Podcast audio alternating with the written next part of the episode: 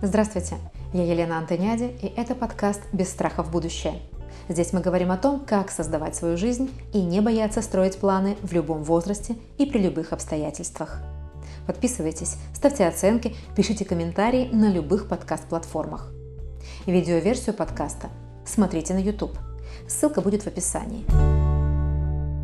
Сегодня у меня в гостях Светлана Алексеевна Ганушкина, правозащитница, педагог, общественный деятель, председатель комитета «Гражданское содействие», который признан в России иностранным агентом, и руководитель сети «Миграция и право» правозащитного центра «Мемориал», который тоже признан в России иностранным агентом. Здравствуйте, Светлана Алексеевна.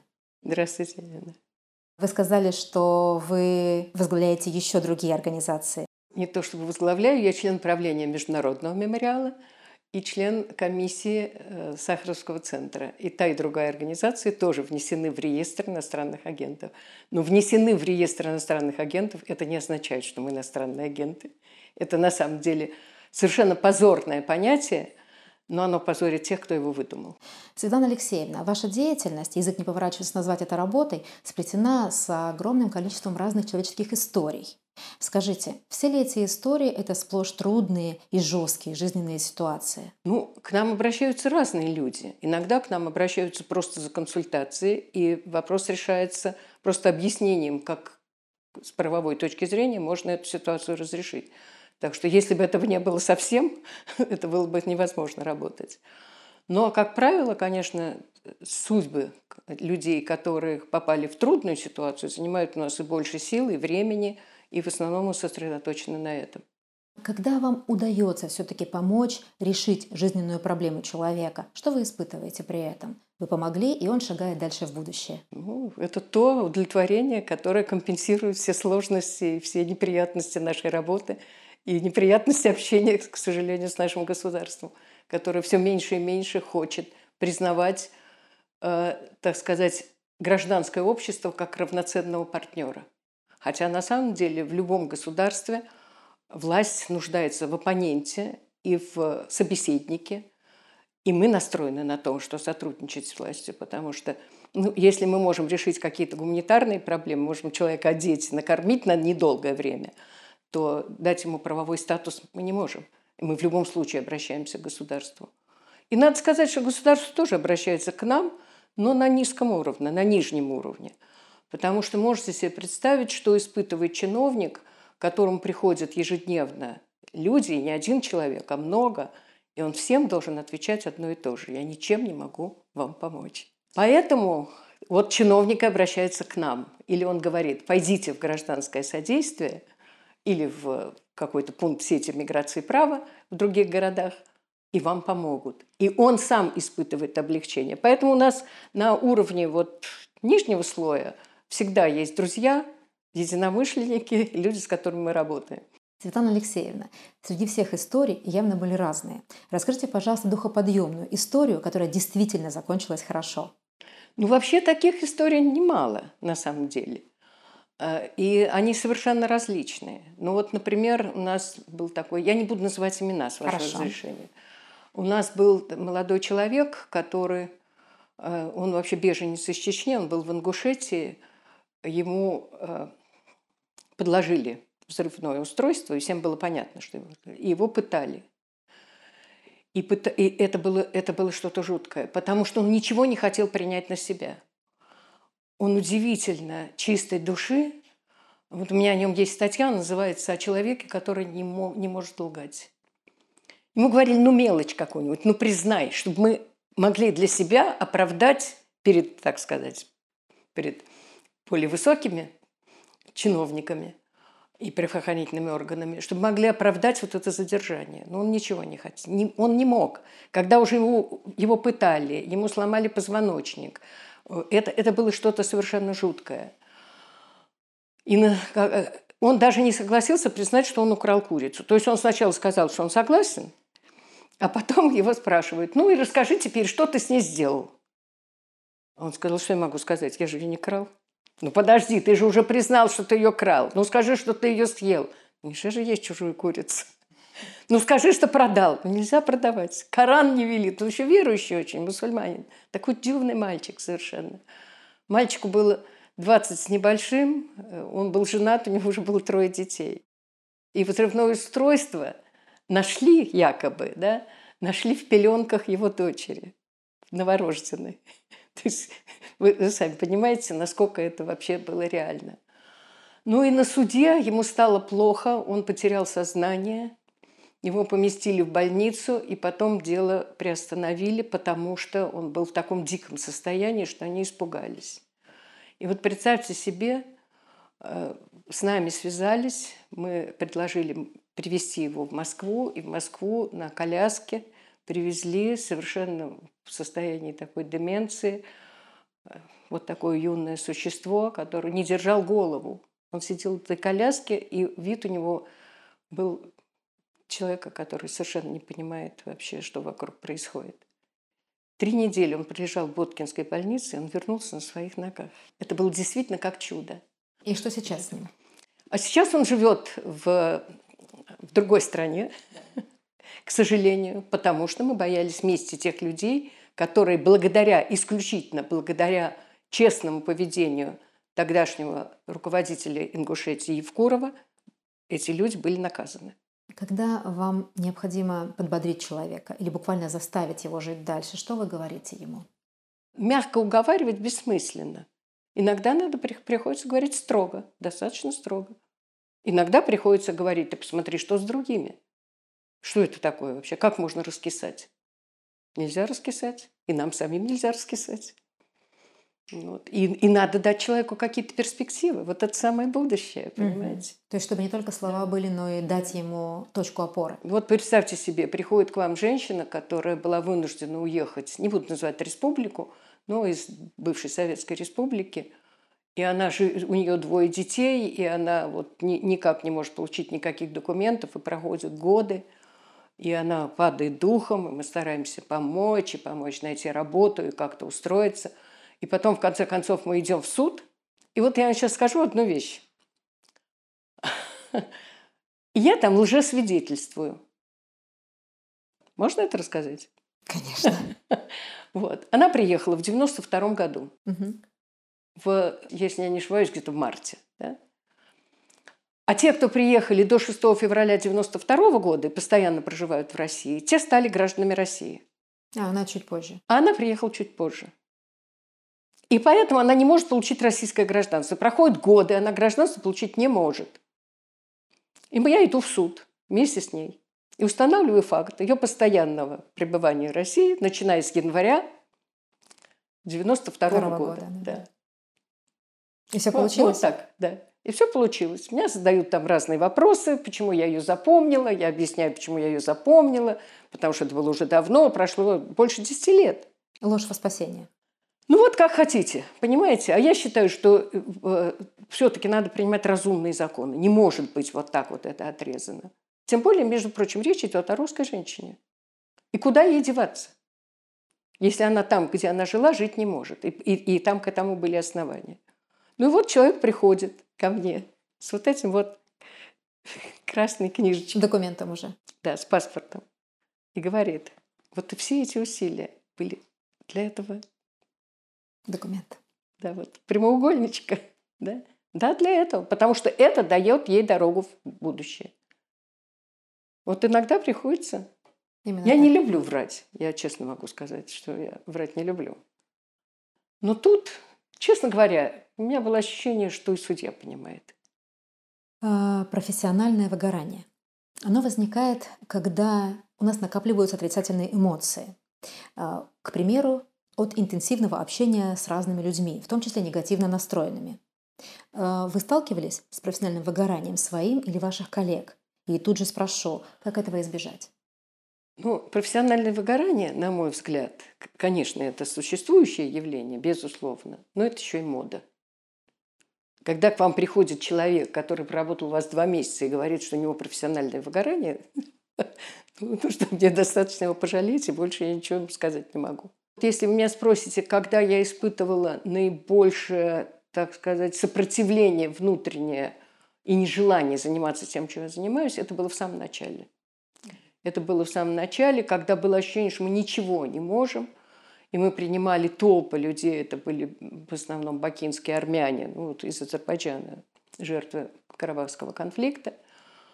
И, это были действительно толпы, и мы выдавали им какие-то гроши, которых им хватало, ну, я не знаю, на, на 2-3 дня, и пытались добиться того, чтобы были. Это 90-й год, еще не, еще не развалился Советский Союз, еще нет никаких законов и ничего для беженцев.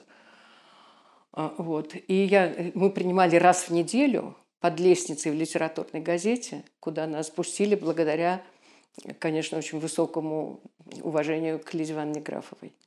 Вот когда как раз появился комитет гражданское содействие. Вот. И я приходила, вот всю среду, среду с утра до вечера мы вели приемы, ложилась на кушетку, отворачивалась к стенке, больше не пойду. Вот.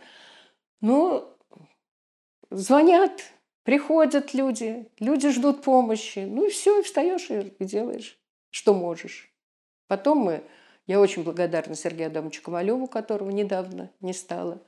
Мне устроили встречу с Сергеем Адамовичем, когда он был председателем комиссии тогда по правам человека при президенте Ельцине. И надо сказать, что человек, который меня представлял, представил довольно странно. Он сказал, что вот занимается, понимаете ли, беженцами, а, они часто живут лучше, чем мы, у них норковые шубы и золотые зубы. Вот. И я подумала, ну все, и этот человек, который сам имеет дело с беженцами, к тому же я армянин, и Ковалев, конечно, не поймет, о чем идет речь. Но я прервала его, сказала, что, знаете, они не живут лучше, чем мы. Это действительно беженцами становятся не бедные люди, совсем не обязательно бедные люди. И, может быть, даже те, у кого есть деньги, имеют больше возможности бежать. Но у них нет крыши над головой. У них нет и они попадают документов. в сложную ситуацию. Они попадают в тяжелую ситуацию. А норковая шуба – это просто пальто. Угу. Если его один раз продать, то нужно покупать другое пальто, а надолго не хватит денег. Уж не очень-то дорого стоит эта шуба. Сергей Адамович меня сразу понял. И сразу начали этим заниматься. И вот недавно мы на одной платформе объявили сбор э, денег для афганских беженцев. Угу.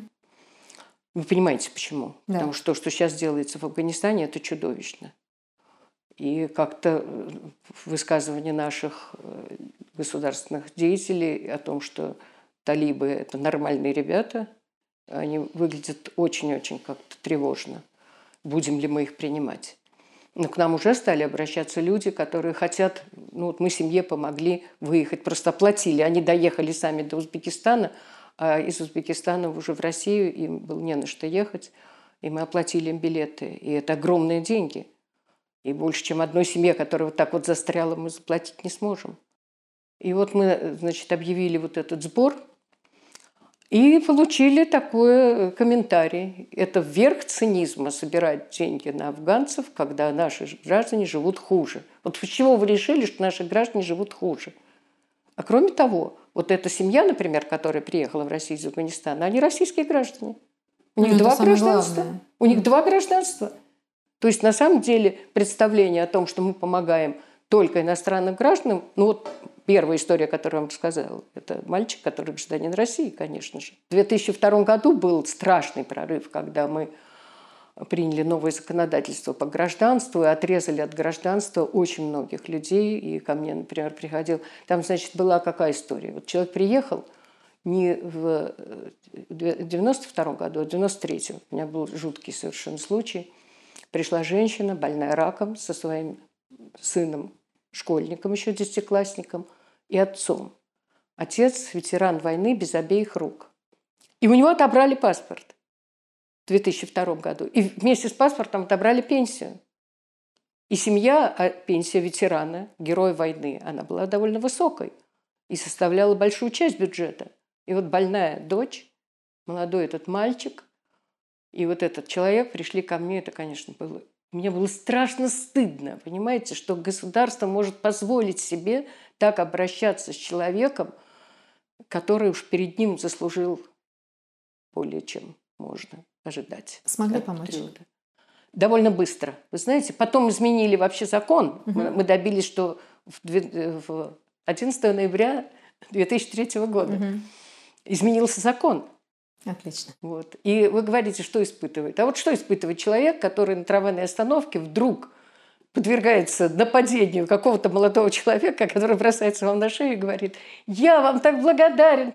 Оказывается, это внук этого ветерана. Ветерана. Я его забыла. Ну как же, говорит он. Потому что вообще люди, которым вы помогли, они как бы считают вас своей. Вы уже им почти родственник. А их такое количество, у меня очень плохая зрительная память, я не понимаю, что это такое за мальчик, который мне на шею бросается. Понимаете? Это настолько дорого, что какое там выгорание? Нет, я моде выгорания не подвержена. Вы на пути правозащитника с 80-х годов прошлого столетия. Колоссальный опыт. А можете дать совет нынешним активистам, которые видят, что проблем такое количество, что их невозможно решить все. И получается, что нет результата от работы. Ну, во-первых, я хотела бы сказать, что я до сих пор не знаю, что такое правозащитник и с какого времени я на этом пути.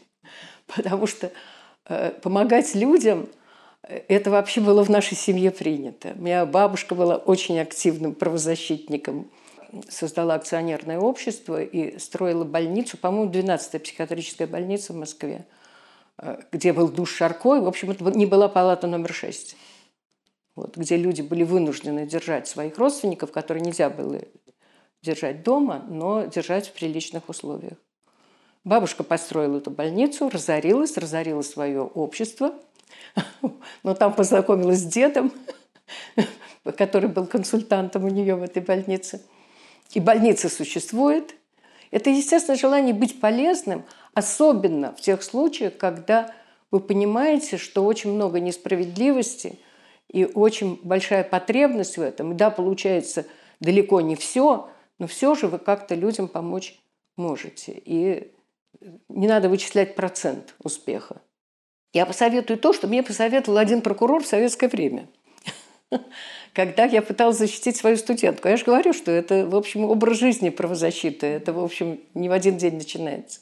У меня была студентка, которая попала в руки ростовщика, и он ее преследовал. А у нас такого закона не было, и не было понятно, как вообще это остановить и что с этим всем делать. Вот. Э, а прокурор этот был мужем учительницы музыки моего сына. Поэтому я, собственно, с ним в частном порядке и советовалась. Он сказал, капля камень точит, делайте что-нибудь. И это на самом деле, вот это вот принцип нон-стоп, угу. вот не говорить себе это невозможно. Скажите себе, я еще что-то сделаю, я что-то еще придумаю, я как-то, может быть, изменю подход, но что-то сделаю. И оказывается иногда, что вот абсолютно как бы нерешаемые вопросы вдруг решаются. Вот что-то вы находите. И вот эта вот капля камень точит, это, это правда. А под лежачий камень вода не течет. Да. Сейчас благотворительность и деятельность по защите людей и природы, она э, на слуху, она видна благодаря медиа. Может быть, вам раньше не хватало такой подпорки от э, современных медиа? Что скажете? Ну, Может быть, сейчас медиа помогают деятельности организаций благотворительных и правозащитных? Есть, конечно, медиа, которые помогают, и эти медиа признаются иностранными агентами, вносятся в реестр в свою очередь. Да? Вы знаете, что недавно дождь там оказался. Да. Вот. И мы очень боимся, что это произойдет. Ну, не буду называть даже, угу. с какой газеты. Этого нетрудно догадаться. Угу. Вот. И остается все меньше и меньше медиа, которые готовы с нами работать. Э, когда раньше, понимаете, э, ну, в советское время, да и в советское время появлялись, была та же самая литературная газета Элида Графова, угу. которая писала и в советское время. И, и ей же благодарны огромное число людей. Тогда, в советское время, если удавалось прорваться в прессу, вопрос очень часто решался. Потому что у нас все должно было быть хорошо и гладко – и если журналисту удавалось прорваться со своим, так сказать, с, этой, с какой-то историей, то, как правило, тут же включались э, чиновники, включалось государство, и человеку помогали. И я просто знаю очень много людей, вот, которым помогла именно Лида Графова. Поэтому, собственно, наверное, когда стало можно уже какую-то институцию организовать как комитет, вот мы в ней вместе и оказались. Угу. И, конечно, ее авторитет играл огромную роль. То есть сейчас медиа помогают? И сейчас помогают, и, и, но сейчас на них меньше обращают внимание. И медиа становится меньше, чем было. Я не могу сказать, что сейчас более... А Аня Политковская, которая писала на чеченские темы. Так что пресса какую-то роль играла всегда. Вот. Ну, сейчас, конечно, не хватает. И Ани Политковской, и Лиды Графовой. Как вы однажды сказали, приходится быть оптимистом, иначе ничего нельзя сделать. Вам всегда удается сохранять оптимизм? Понимаете, я э, придумал такую формулировку «оптимизм как рабочая гипотеза». Вот когда я начинаю какое-то дело, если я буду уверена, что оно не получится, оно стопроцентно не получится. А если я буду считать, что да, все должно получиться, то оно может получиться. Вероятность существенно возрастает. И еще есть такой момент с чиновниками, с которыми вы имеете дело, с ними тоже надо разговаривать так, как будто это ваши единомышленники. Вот это, это очень важный момент. Даже с сотрудником полиции, который остановил там и грубо разговаривать с каким-нибудь иностранцем. Подойти и сказать, зачем, почему вы нарушаете устав патрульно-постовой службы? Он его не знает. И он не знает, что он там нарушил. А в чем я нарушаю? Я говорю, ну вот человек, вот там если я знаю этого человека. Вот он потому-то и потому-то в России.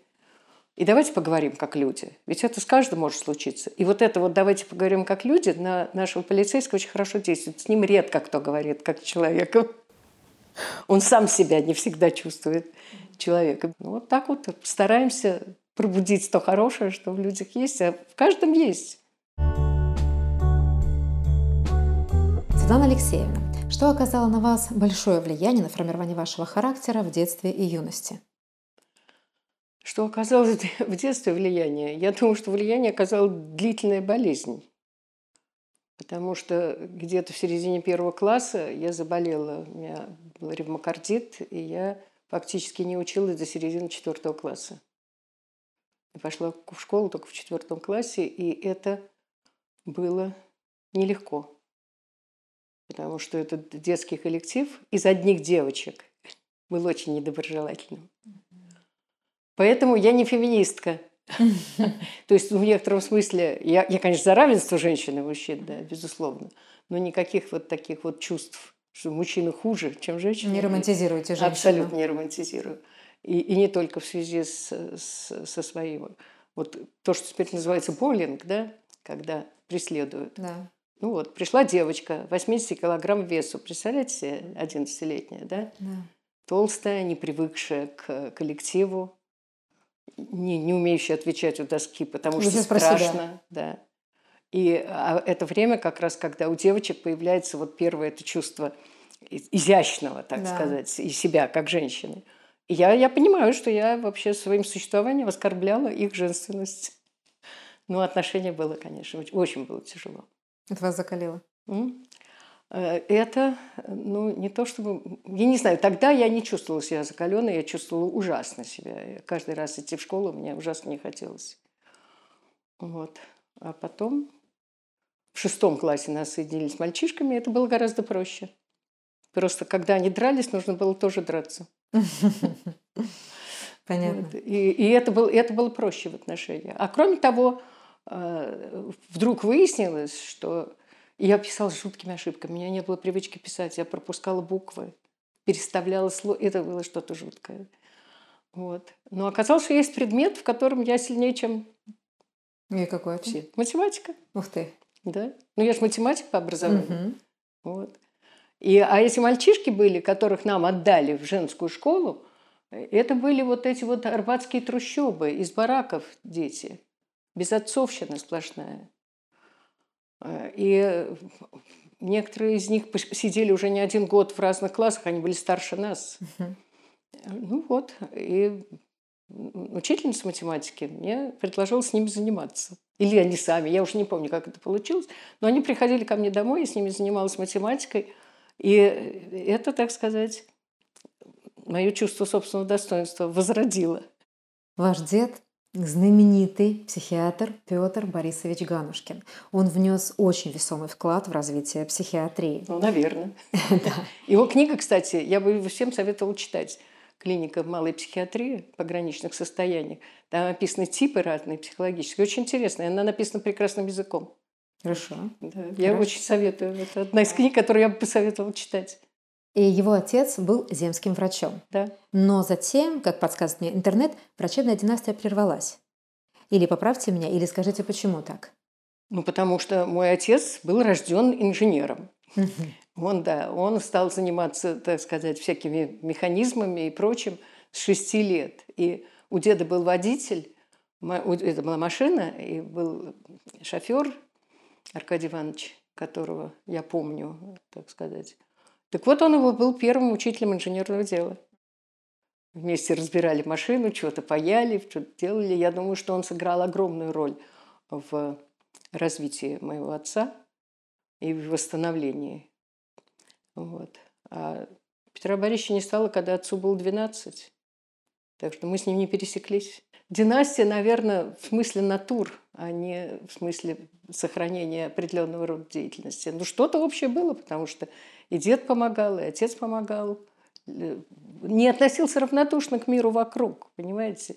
Это, это ведь... Ну, вот не надо ощущать, что ты делаешь что-то для другого. Вообще, что бы ты ни делал, ты делаешь для себя. Угу.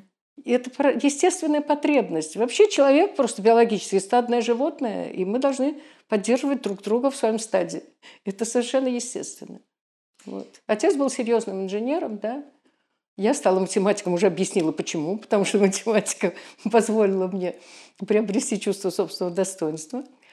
Вот. А дочь моя стала врачом. И она тоже была врачом вот просто с рождения. Не было никаких сомнений. Был какой-то момент, когда идти ли в музыку, э, или она хорошо играла. Или в медицину. Да, или в медицину. Ее показали после восьмого класса какому-то там музыканту, профессору и учительнице, которая очень толкала в музыку. Показала этому профессору. Профессор сказал, ну, хорошо, надо посмотреть, как она развивается. Сделал ей ряд замечаний. Сказал, что она пришла второй раз. И вот в промежутке между этим она сказала, нет, мама, я хочу быть врачом и не пошла. Ну, то есть врачи снова появились. Да, врачи снова появились. Да. Вас с дедом разделили годы. Вы его да. никогда не видели. Но, может быть, вы чувствовали какую-то ответственность за знаменитую фамилию? Нет. Она давала от, вам, от знаменитой быть, фамилии сил? я чувствовала одни неприятности. Я была как будто бы под увеличительным стеклом.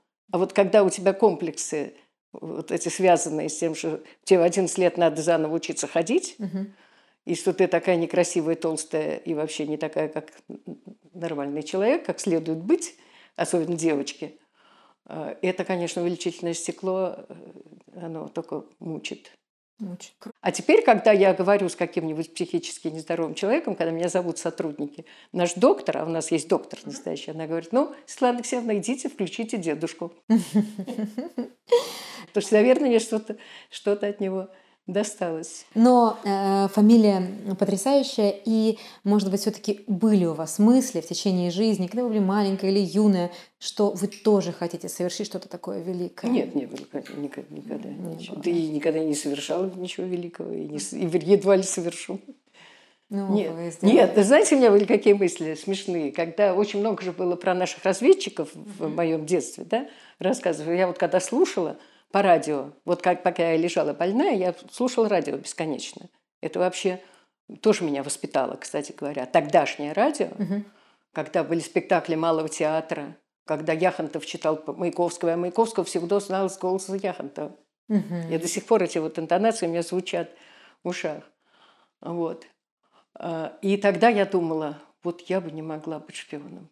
Нет, я бы разведчиком быть не могла. И как стыдно, что не могла бы. Это не для меня. Вот, что есть какая-то ваша что, другая что есть роль. вот какая-то, да, что есть что-то, что, в общем, оценивается как очень важное и действительно героическое, что мне совершенно недоступно. Вот. Ну, вы нашли свой большой путь. Ну, я никогда не занималась тем, что мне не нравится. Я 30 лет преподавала математику и знала, что я делаю хорошее дело, потому что математика – ум в порядок приводит, как Ломоносов говорил. Это факт. Но у вас еще есть один большой путь. Вы с мужем прожили 55 лет. Да, да. Сегодня 168 день, как его не стало. Я очень сочувствую вам. А, это сложно, но тем не менее я вижу перед собой женщину, у которой горят глаза и которая живет, которая двигается вперед. Вы не могли бы сказать какие-то традиции или ритуалы вашей семьи? Не было никаких ритуалов. Мы просто были очень нужны друг другу, вот и все. Мы были очень разные, очень разные. И, и я не могу сказать, что это была идиллия, как вот два голубка. Нет. Мы совершенно разные люди, но это не мешало нам быть очень нужными друг другу. Да. И мы 55 лет прожили, и до этого 7 лет были знакомы. То есть фактически всю жизнь. Всю жизнь. Да. И когда он говорил что-нибудь вроде того, что зачем, что вот мы разные. И, и говорил, ты моя среда питания. И вот я сейчас потеряла эту среду обитания. Меня спасает, конечно, то, что я кому-то нужна и что я работаю. Кроме всего прочего, у меня очень преданные дети. И вот сегодня приезжает мой внук на неделю побыть со мной. Старший ему 34 года. И он поганец меня не сделал до сих пор прабабушкой. Вы сейчас можете к нему обратиться. И да, я и собираюсь. Тем более, что есть да, с кем. Да, тем более, да. Будем желать правнуков. Спасибо. Это, наверное, единственное, чему я завидую э, в жизни. Вот э, людям, у которых есть правнуки. Они у вас обязательно будут. Ну, я надеюсь. Э, абсолютно банальный, стандартный вопрос, но я не могу его не задать. Как найти того единственного, с которым прожить 55 лет? Ну, как знаю. это сделать? Вы знаете, мне кажется, что в наше сознание внес очень большое э, заблуждение – Лев Николаевич Толстой. Так. Своей знаменитой фразой о том, что все счастливые семьи счастливы одинаково. Вот это неправда. Счастливые семьи бывают самые разные. Самые разные варианты жить вместе э, и быть нужными друг другу. Вот есть вот пары, которые действительно вот как два голубка, и все в унисон, и они похожи друг на друга. И вот есть такая вот идиллия. Есть люди, которые, наоборот, совершенно противоположные друг и другу. Они тоже могут жить в идеале. И они тоже могут быть очень нужны друг другу, понимаете, и поддерживать друг друга. Есть пары, я знаю, например, знала такую пару, которые изменяли друг другу на прополую. И жили.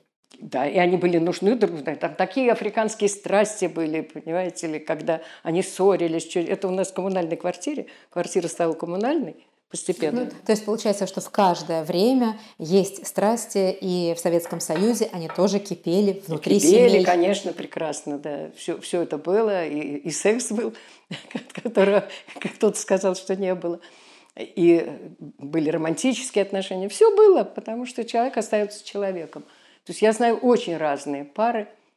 Есть люди, которые занимаются одним и тем же, и у них союз, который основан на том, что они профессионально очень близки и тоже нужны друг другу. Главное – это вот эта самая эмпатия, угу. когда ты хочешь понять этого другого человека. Вы однажды в интервью сказали, что необходимо очень уважать личность. Да, своего... уважать его желания, его личность, да. И иногда бывает, что нужно заставить уважать себя. Угу. Потому что, ну, хотя, вот понимаете, Э, когда говорят, я свою жизнь посвятила своему мужу, ну ты подумай сначала, вот он, может быть, он стоил того, чтобы посвятить. Угу. Может быть, это был человек, служение которому было вполне достойным образом жизни. Ну вот как, например, жена Достоевского. Она же совершенно не чувствовала себя погубившей свою жизнь. Она была его поддержкой, а поддерживать такого гения, как Достоевский, и он это понимал. Тут ведь вот в чем, так сказать, вопрос очень важный. Угу. Он понимал, что она его поддержка, он в ней нуждался. Ее жизнь не прошла просто так. Может быть, она могла бы сама писать или что-то делать, или играть на сцене, я уже не знаю что. Да?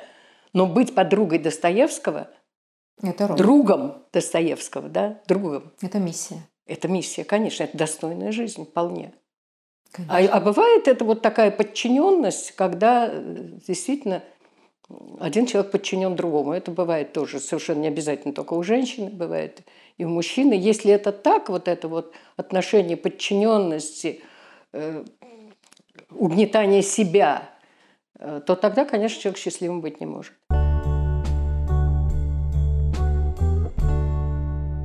Правозащита. Что это такое? А, расскажите, пожалуйста, людям, которые ничего не знают об этом, не думали об этом, и важно ли заниматься правозащитой? Вы понимаете, дело в том, что я тоже не знаю, что это такое. Вот. Потому что подход бывает очень разный. Угу. Вот для меня в двух словах права человека ударение на втором слове. Человека. Человек, его потребности, его право быть человеком. Вот это для меня главное. А есть люди, которые защищают право. Угу. И это другие люди. Может быть, они должны называться правозащитниками, защитниками права. Ну, не знаю, я не такой правозащитник, абсолютно определенно. Право – это основные принципы, которые человек сформулировал, как бы объясняя свое представление о справедливости. А закон может вполне это нарушать. Переключимся на качества людские.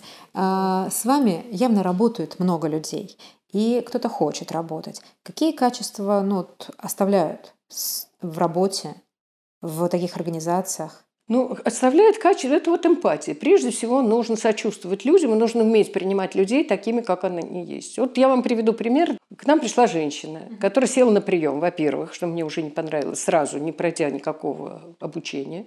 Она сразу села и стала принимать, не спросивши.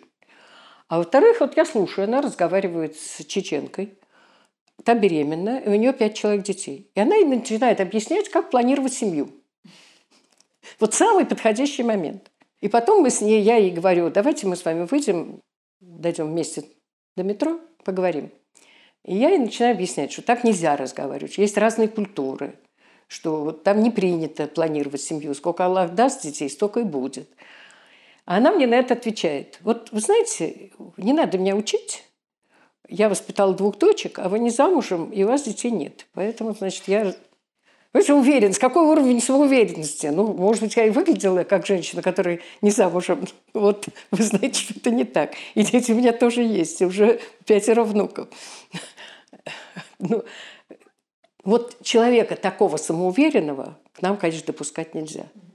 А недавно ушла, это была женщина не молодая, а недавно ушла молодая женщина, которая сказала, что я этим людям не сочувствую, потому что они мне не нравятся.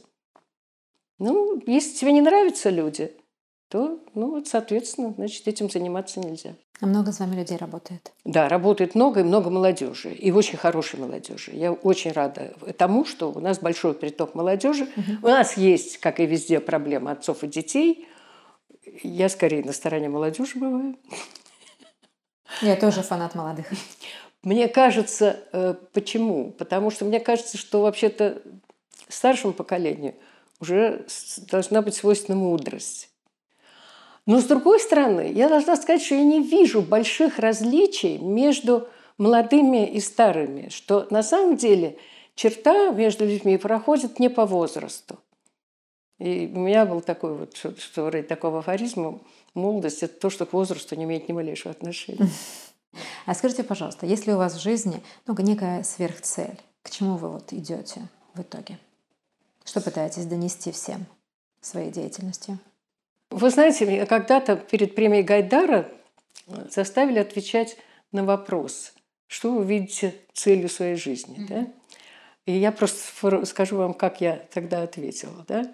Если говорить совсем мелко, я хочу, чтобы вот этот конкретный Али, который у меня приходит, получил паспорт и получил легальное положение в России. Угу. Если говорить шире, я хочу, чтобы законодательство, и предлагаю к этому какие-то усилия. Ну, во-первых, ушло из законодательства это понятие позорное, еще раз скажу, иностранного агента, но прежде всего, чтобы э, законодательство о миграции соответствовало международным нормам и нашим представлениям о справедливости. А если совсем широко говорить, то, знаете, есть такой милый американский фильм, где э, героиню спрашивают, чего вы хотите, она говорит, ну, я, как все, хочу мира во всем мире. Я не устаю это говорить. Земля стала очень маленькой, и человечество едино.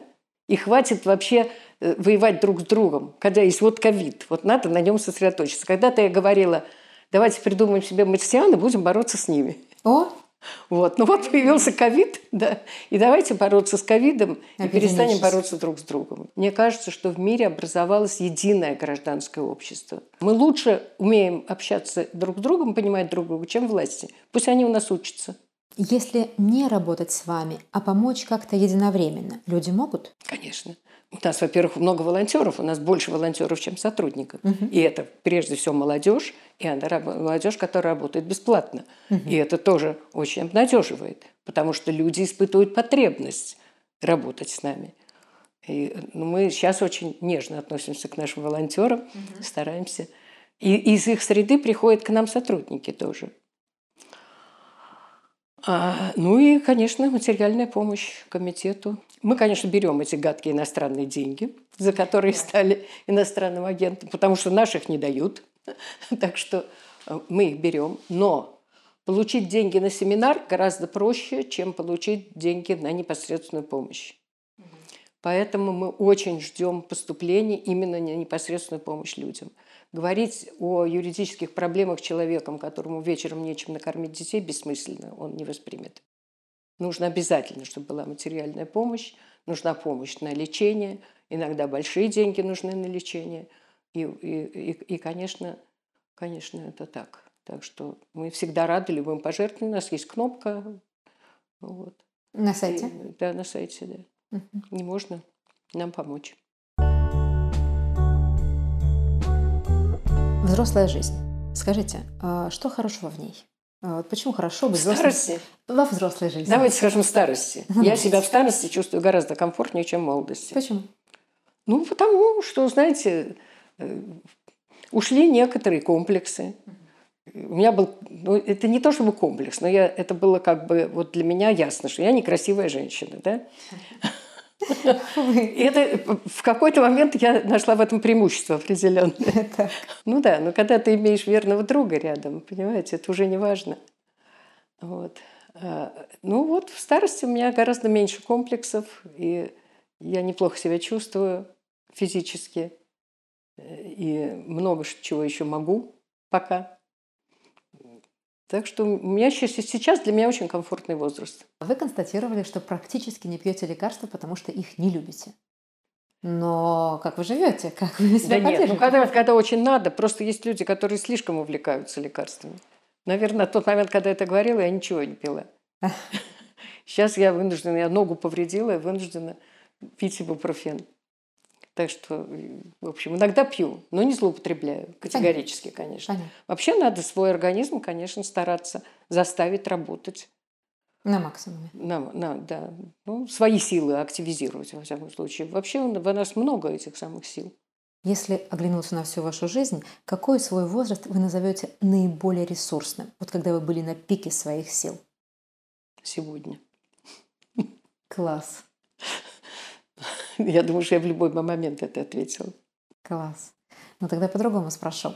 А, вот в моей э, жизни преломление наступило в 25, было такое.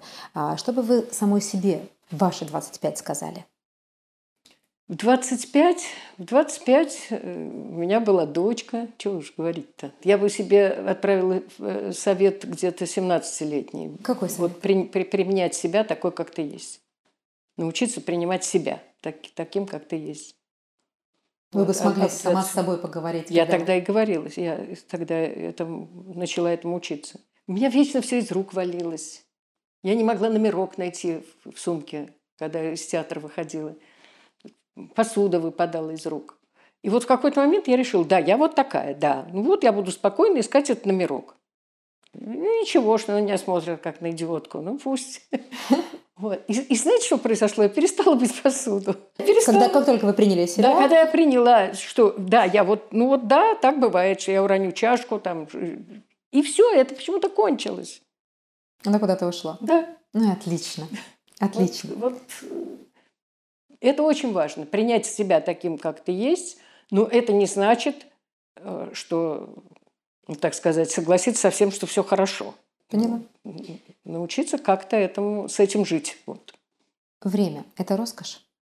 Время непонятно, что такое, между прочим, которое считается четвертым измерением. По-моему, это до сих пор физики как следует на этот вопрос не ответили. что такое время. А вы как считаете? Мы живем во времени. У нас нет другого способа жить, как жить во времени и в этом пространстве.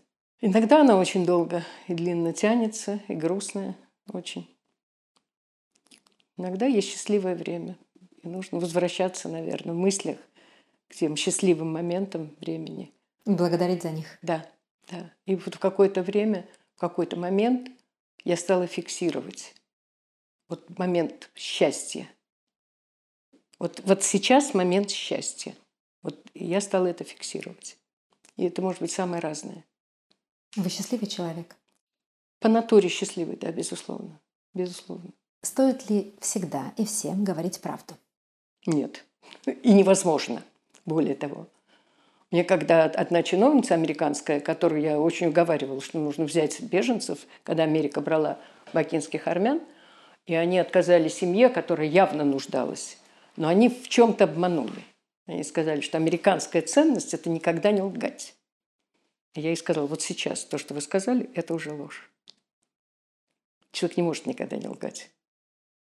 Но минимизировать это, это, конечно, необходимо. Скажите, зачем жить долго? Ну, это давно сказано. В России, чтобы увидеть перемены, надо жить долго, да? А вот жить долго, потому что жить интересно. И жизнь прекрасна. В любом случае. Сердце или разум? Понимаете, э, разум э, – это абсолютно э, слитые воедино вещи. Не может быть разума без сердца. У человека, во всяком случае, не у компьютера. Вот. Потому что сердце диктует разуму, как ему, в каком направлении его мыслить. И ваши сердечные, так сказать, проблемы не могут быть лишены без привлечения разума. Поэтому это неразрывно совершенно. Да. Что в жизни стоит ценить превыше всего? Жизнь. Собственно, жизнь. И жи... не, не, собственно, не только свою жизнь, а жизнь этого мира. Нам вообще очень повезло, понимаете? Вероятность того, что мы появились на свет, нулевая. Для каждого из нас. Но мы живем. И надо это ценить. Надо ценить, что нам повезло. Кем вы себя видите через 10 лет? Не знаю, тем же, кем я есть сейчас или никем. Мне уже все-таки 80 лет скоро. Да, скоро ваш юбилей. Не совсем скоро. Ну, я не люблю юбилеи. Светлана Алексеевна, благодарю вас за такую интересную беседу. Я для себя очень много инсайтов э, в ней нашла, почерпнула. Много есть о чем подумать, потому что э, ваша душа, ваш мозг, э, ваши понятия жизненные, они какие-то удивительные. Искренне благодарю. И наших зрителей, слушателей прошу комментировать то, что вы услышали, то, что вы поняли, что для вас помощь людям. Подписывайтесь на нас, стройте планы. Рушьте стереотипы, двигаемся в будущее. Смелее мы с вами. До свидания.